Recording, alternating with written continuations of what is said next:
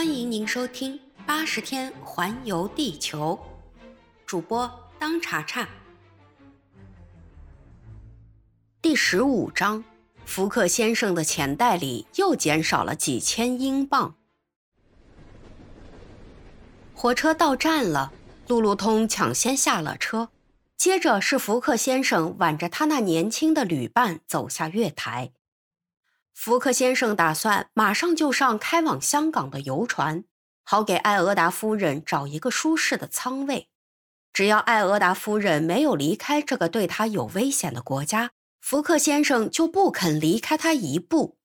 福克先生刚要走出车站，一个警察走过来对他说：“您是菲利亚·福克先生吗？”“是的。”“这一位可是您的仆人？”警察指着路路通说：“是的，请您两位跟我走一趟。”福克先生丝毫没有露出惊奇的神态。这位警察是代表法律的，法律对于任何英国人来说都是神圣的。路路通呢，他具有法国人的脾气，他想跟警察讲道理，但是警察用警棍碰了碰他。同时，菲利亚·福克做了一个手势，要他服从。这位年轻的夫人可以跟我们一道去吗？福克先生问。可以，警察回答。警察带着福克先生、艾俄达夫人和路路通上了一辆四轮四座的马车，驾着两匹马，就这样拉着他们走了。一路上，谁也没说一句话。马车先经过贫民窟狭窄的街道，街道两旁尽是一些矮小的土屋，这些屋子里聚居的很多都是衣衫褴褛、肮脏不堪的流浪汉。接着，马车又穿过欧洲区，这里到处是砖瓦结构的住宅，茂密成荫的椰子树和高大的杉树，使人大有清新悦目之感。虽然还是清晨，可是威武的骑兵和华丽的马车早已在街头奔驰了。四轮马车在一所房子前面停下来。这所房子的外表虽然很平常，但是看起来不像是私人住宅。警察叫他的囚犯们下了车，我们很可以用“囚犯”这个名词称呼他们，然后把他们带进一间有铁窗的屋子里，对他们说。八点半钟，欧巴蒂亚法官将要审讯你们。然后警察把门锁上，走了。糟了，我们被押起来了！路路通叫着，一面没精打采地往椅子上一坐。艾俄达夫人立即向福克先生说：“先生，他虽然极力保持着镇静，但说话的语调不能掩饰他内心的激动。”您现在最好别管我了。他们抓您一定是为了我，一定是因为您救了我。福克先生只是回答说：“不可能是为这事儿，为火葬的事抓我们，那绝对不可能。那些僧侣怎么敢告到这里？一定是搞错了。”福克先生接着表示，不论如何，他也不能丢下艾俄达夫人，他一定要把她送到香。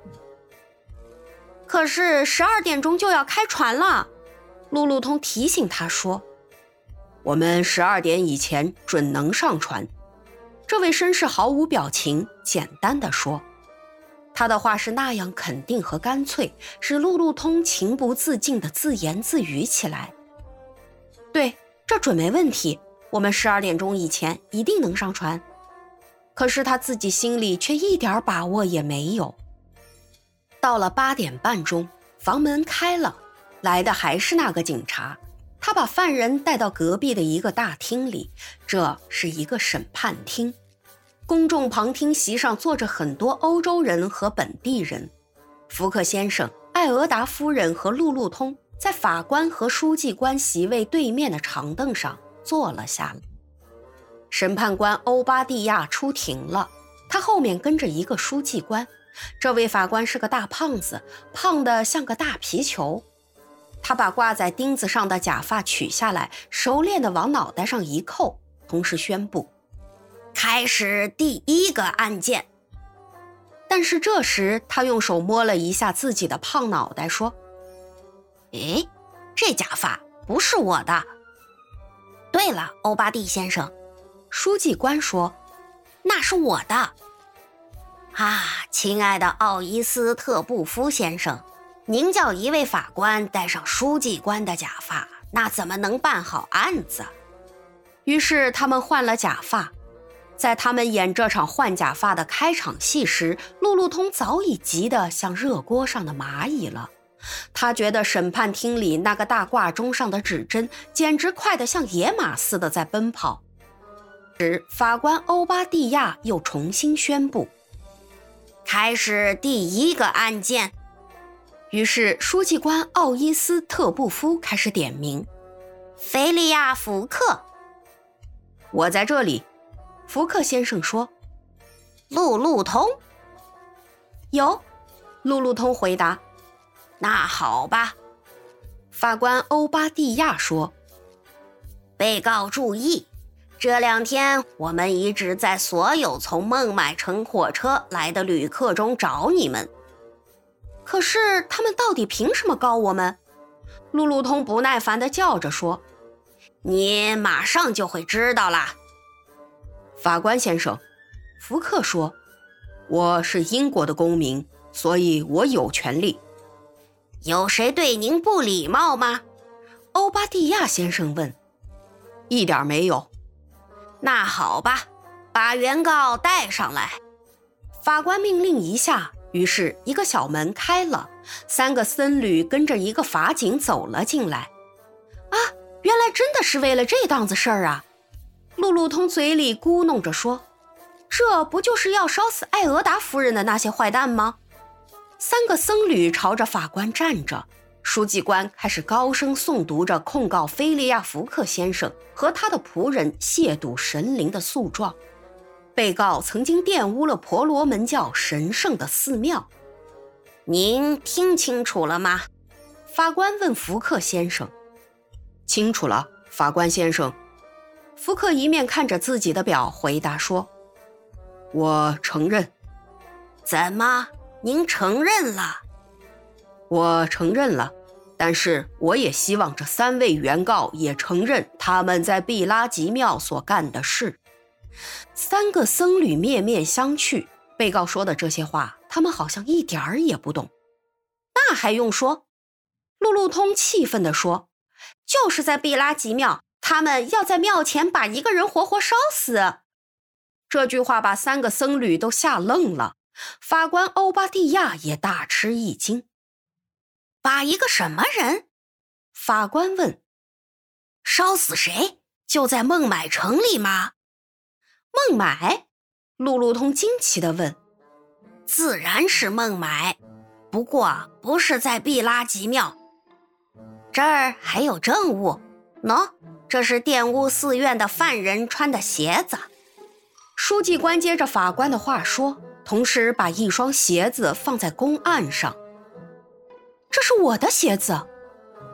路路通看到自己的鞋，感到万分惊奇，不自觉地叫了一声。这时可以猜想出他们主仆二人那种狼狈不堪的心情。原来路路通在孟买闯的那个乱子，他们早已忘到九霄云外去了。怎么也想不到，他们今天竟然会为这件事在加尔各答受审。实际上，密探费克斯早已看到，他可以从路路通碰上这个倒霉的事件里得到好处，于是他就把从孟买动身的时间往后推了十二小时，跑到马勒巴山寺为僧侣们出主意。说他们准能得到一大笔损害赔偿费，因为他很清楚英国政府对于这一类的罪行是十分严厉的。这样，他就叫三个僧侣从孟买坐了下一班火车来追踪他们的犯人。但是，菲利亚·福克主仆二人因为救援一个年轻的寡妇，在路上耽搁了一些时间。所以，费克斯和这三个印度教的僧侣就在福克主仆二人之前到达了加尔各答。这时，加尔各答的法院也已经接到了电报通知，只等福克他们一下火车，就立即逮捕归案。费克斯到达加尔各答之后，他发现福克先生根本就没有来加尔各答，这时他那种失望的心情是可想而知的。他认为这个强盗准是在印度半岛铁路线上的某个车站下了车，一定是在印度北部哪一个地区躲了起来。费克斯焦急不安地在车站上只等了二十四个小时。今天早上，当他看见福克居然陪着一个不知从哪儿来的年轻女人从火车上下来的时候，他是多么高兴啊！他马上叫一个警察过去把他们抓起来了。这就是福克先生、路路通和本德尔汉德土王的寡妇被带到欧巴蒂亚法官这儿来的全部过程。如果路路通不是那样聚精会神地听着法官审问自己的案子，他就会发现，在旁听席后边的角落里坐着费克斯。费克斯那种特别关心审问和答辩的心情也是容易理解的，因为他在加尔各答和苏伊士孟买一样，还是没有接到伦敦寄来的居票。这时，法官欧巴蒂亚已经把路路通刚才脱口而出的那句话“这是我的鞋”做成记录。路路通对自己的失言非常后悔，他恨不得拿出自己的所有财富去赎回这一句不小心划出来的话。这些事情都承认了吗？法官问。都承认了。福克冷冰冰地说：“根据……”法官于是宣判：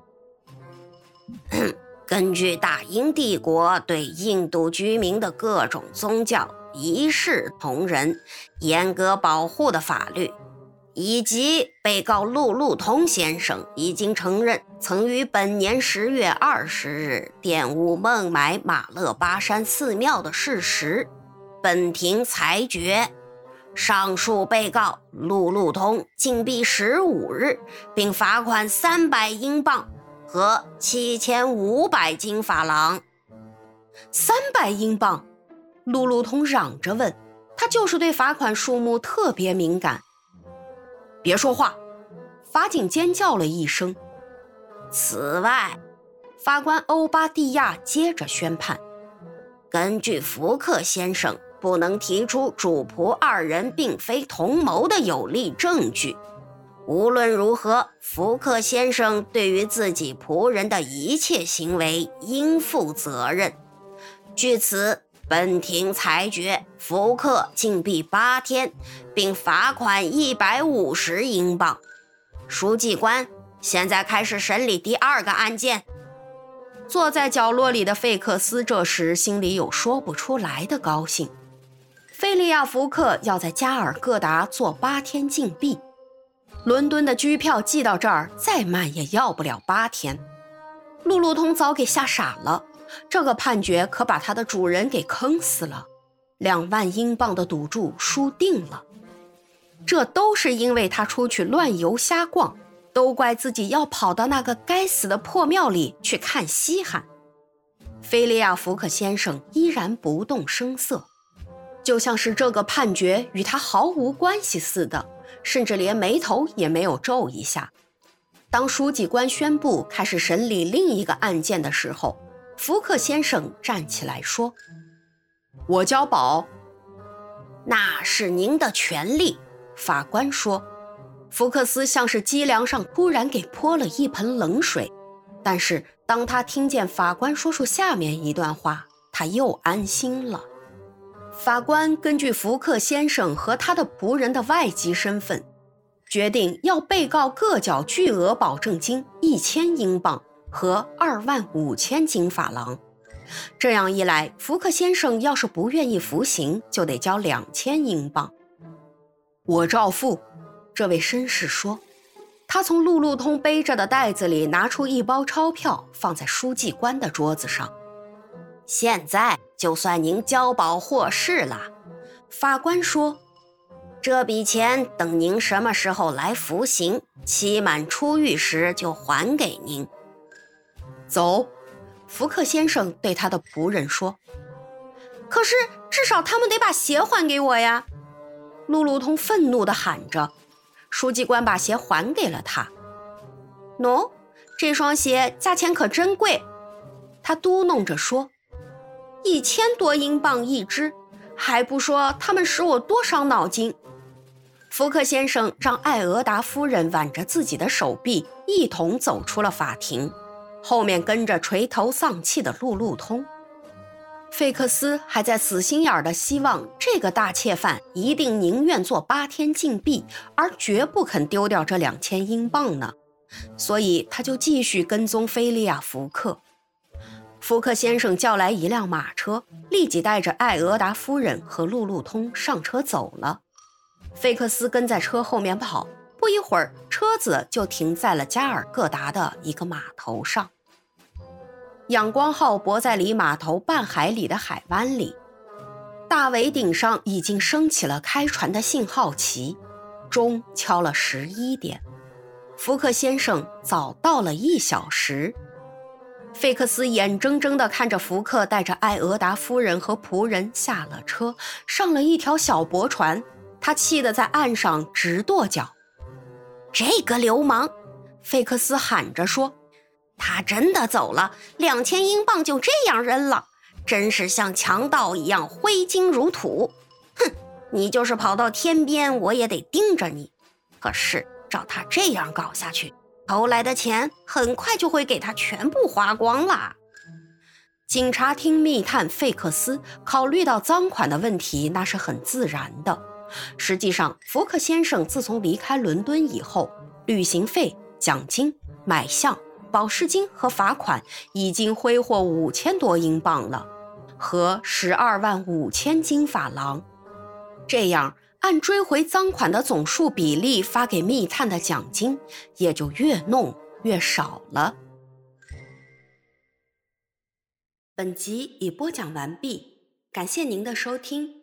如果喜欢，欢迎您免费订阅本专辑。